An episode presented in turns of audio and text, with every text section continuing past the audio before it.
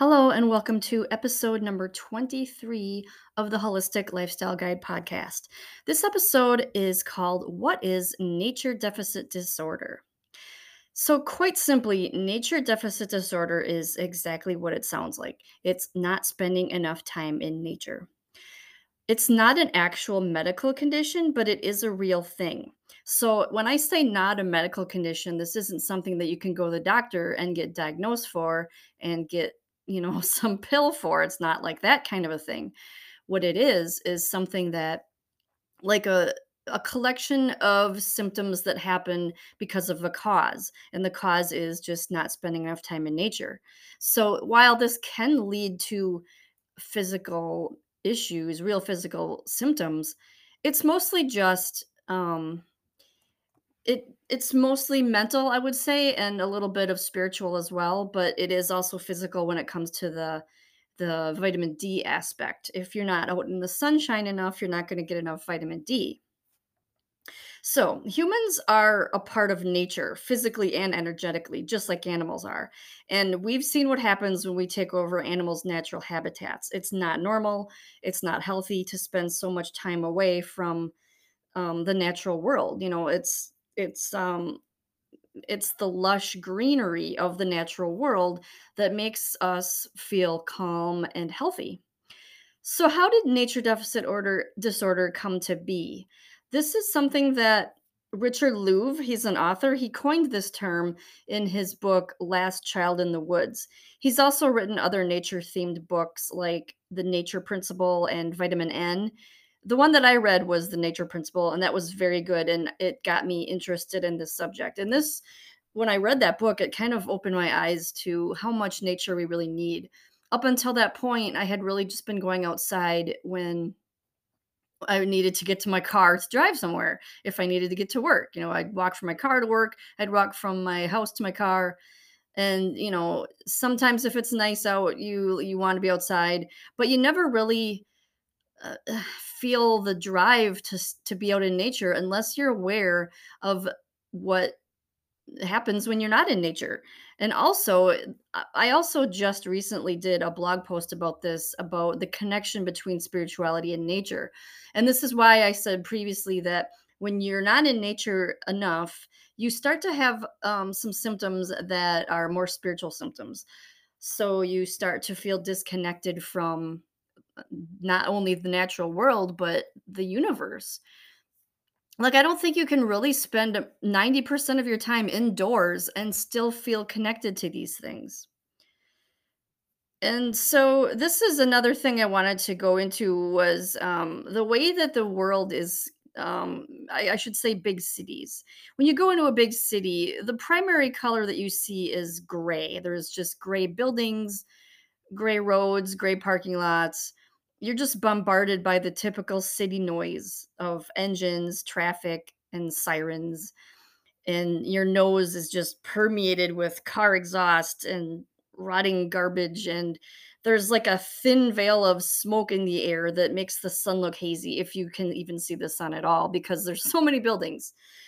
Um, and you you know, you can just forget about seeing the stars at night. And this is the kind of thing that happens in very large cities and even regular sized towns, even. So it's a safe bet that just imagining this makes your soul crave to sit in a forest or to bask on a beach or run through a meadow of wildflowers. So um, I think the percentage is about 80% of Americans that live in a world full of noise pollution, light pollution, con- concrete landscapes. It's it's the this is why there is such a thing as nature deficit disorder if there's 80% of Americans that live this way. So a huge factor in this problem is that technology has trained us to stay indoors, working on our laptops, playing our video games, catching up on our TV shows, um, sitting on our phones 24/7, you know, these are the factors that go into why we have this problem of not enough nature. So, what are the symptoms of nature deficit disorder? Like I said earlier, you might not have actual physical symptoms, but so behavioral change uh, issues in children are a result of not enough time in nature. So behavioral issues are mostly mental. So some parents have reported their children becoming more aggressive, becoming moody, becoming more depressed. And adults might notice these symptoms too in themselves because we're much, you know, we're we're just like kids, you know, we need the daylight, we need the nature, but because we're so distracted by life's problems, work and bills and chores and family issues, we don't take the time to fix these problems. We might not even notice these problems.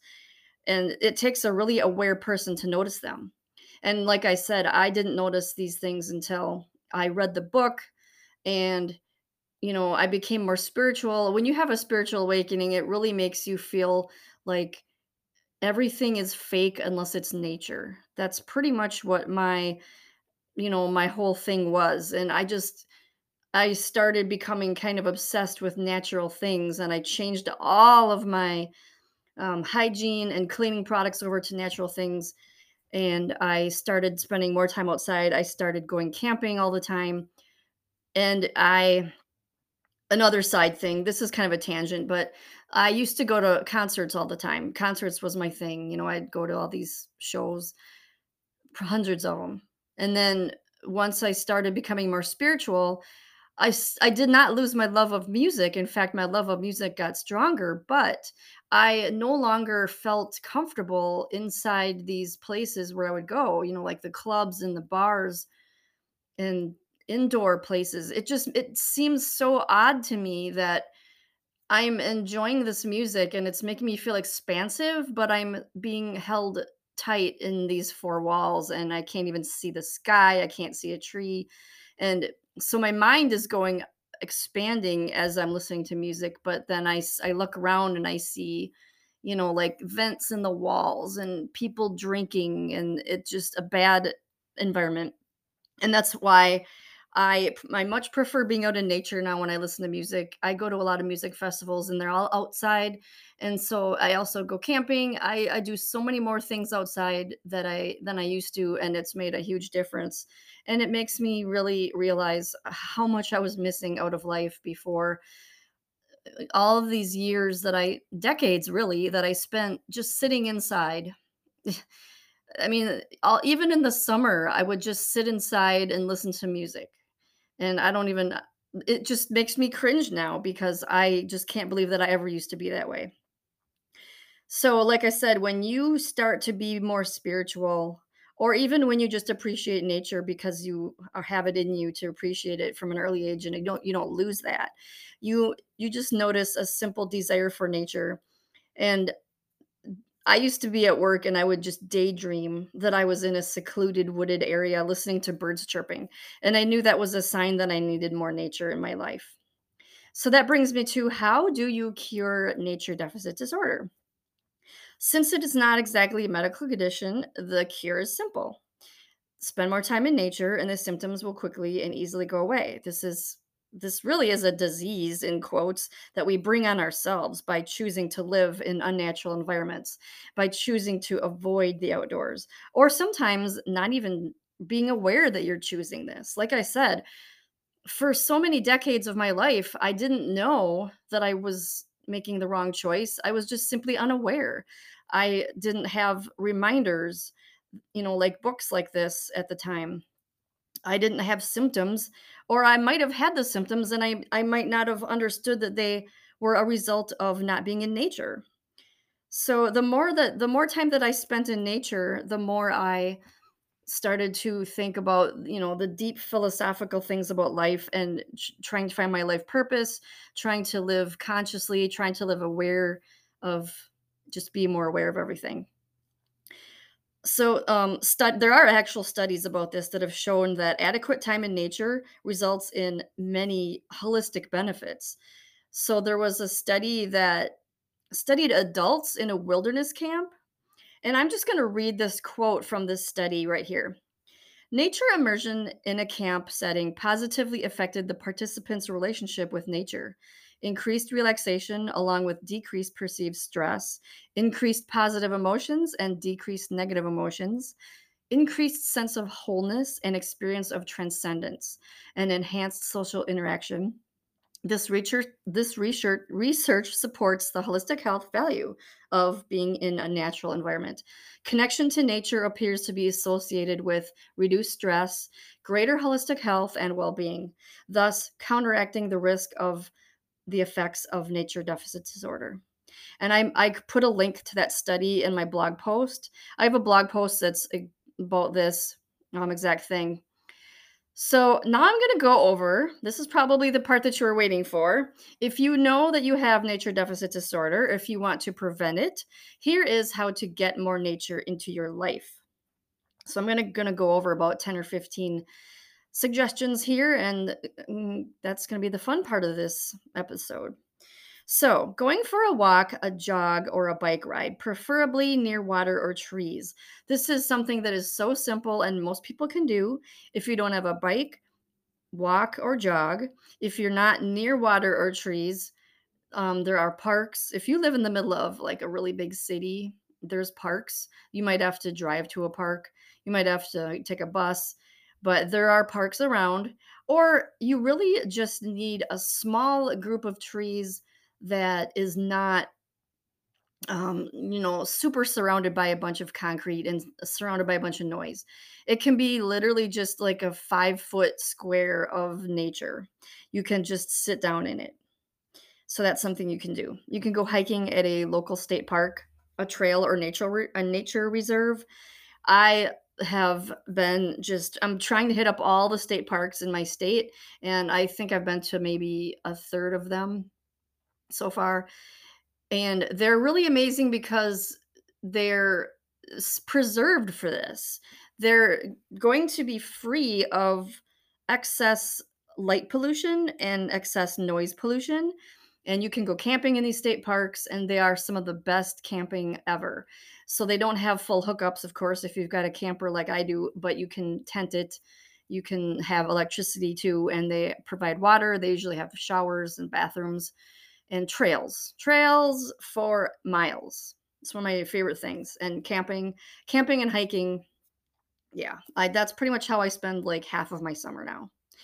Another thing you can do is go to a place where you can watch the sunset and the sunrise every day.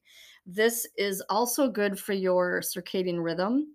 It's good for so many reasons um, holistically, and it's just this is the best time of the day, if you ask me. The best two times of the day is when the sun's going down and the sun's coming up.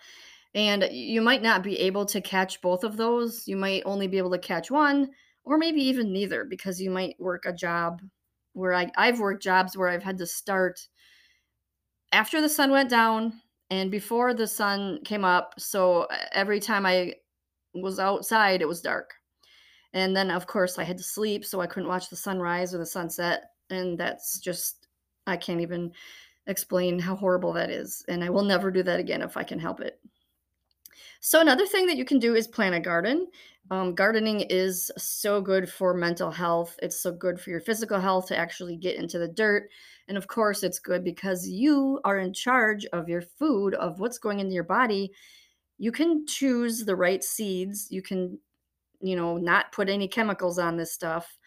And there you go. You've got a healthy an inexpensive hobby. So you can start um, doing nature photography. This is also something that I do. Um, I did a lot of it before, but not so much anymore because I have a, a camera that's now um, probably almost 15 years old and it's just not as good anymore. But I still do uh, go hiking and take pictures with my cell phone because that's you know it's it's lighter to carry around um, so when you do nature photography it kind of does something special to you it's more than just being in nature because what you're doing is you're actually looking for the art that ex- exists in nature. And that's something i think that everybody should do. Um, I mean, obviously, you might not even have an interest in it at all, which is, I'm not going to say to force yourself, but if you have any interest at all in hiking or beautiful things or art, then I would suggest doing nature photography. You don't even have to be professional about it. You don't need a fancy camera. You can just use your phone because the the whole the whole reason why nature photography is healthy is because it's what's happening inside you. You're looking, you're being observant, and you're being aware of uh, how the sky looks behind the tree, how the water is trickling past the grass. You know, things like that are going to make you really appreciate nature. So you can buy some plants and keep them indoors, and this is a great way to stay connected to nature when it's winter time or it's a rainy day. It also helps the air quality.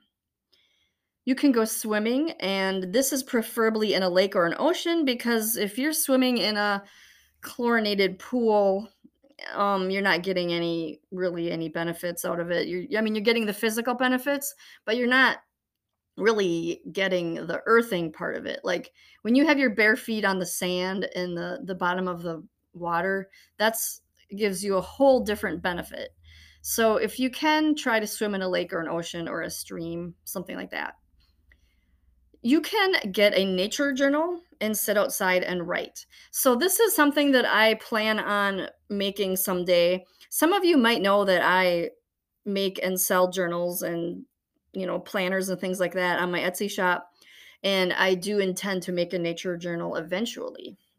So that's something you can do to be more connected to nature because not only are you in nature, but it's helping you to be creative and observant. And that goes along with the photography. So if you do photography and nature journaling at the same time, even better.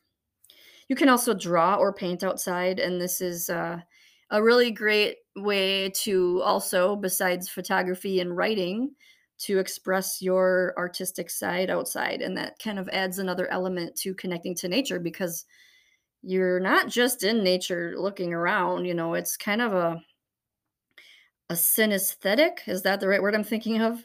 Where, you know, you're a symbiotic, I think that's the word I'm thinking of. Symbiotic relationship with nature where nature is giving to you, it's giving you this inspiration and you're giving back by expressing how nature is making you feel. So another thing you can do outside that's really cool is yoga or qigong, or you can do meditation outside. Any of these things work on the same principle as being artistic. You're, you know, you're connecting to your body, um, and those are working with energy. And doing that outside just brings it to a whole new level. You can collect things in nature, such as rocks and shells and leaves and things like that. Um, I don't know how many times I've gone to a beach or hiking and came home with rocks, and I I pick the the rocks specifically because they stand out to me and I feel connected to them. And then, of course, once I get home, they just go on my shelf, and then I don't even remember where I got them, which is kind of a regret of mine. I wish I would have kept track of that, but it's still nice to collect things in nature and bring them home. That's a great way to uh, bring nature inside. So you can also go apple picking or fruit picking, any type of fruit that grows in your area. And this kind of is like uh, an extension of growing your own stuff. If you can't grow your own, there are always places where you can go and pick apples. You can get a boat, a canoe, or a kayak and then take a ride on your lake or river next to you or wherever it happens to be closest to you. Um, this is something that I want to do someday, but you know, they're very expensive and I don't have a way to haul it. But if you have a way to transport one of these things around, or if you have a cabin you can keep it at, even better. Another thing is you can lay in a hammock in your yard, and this would work really good if you have two trees that are within the right distance apart. Um, I actually have a hammock, but there's like a really steep hill behind where I live, and it's um I just haven't set it up yet, but I'm not quite sure how that's going to work. The trees have branches really low. And so there's, you know, you got to be pretty careful with where you are because you're to you actually might hurt the tree too. So um when you put a hammock on a tree, be sure to wrap the tree first with a towel or something. When I go to music festivals, people it's uh, it's very common to have hammocks on the trees and a lot of people put if they have nothing else, they'll put like a cardboard around the tree first because it's very bad for the tree to lose the bark.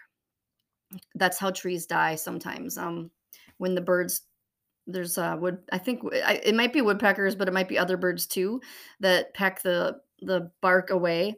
And then that's, you know, that's how the tree stays protected. So um, when you use a hammock, be sure to save the trees.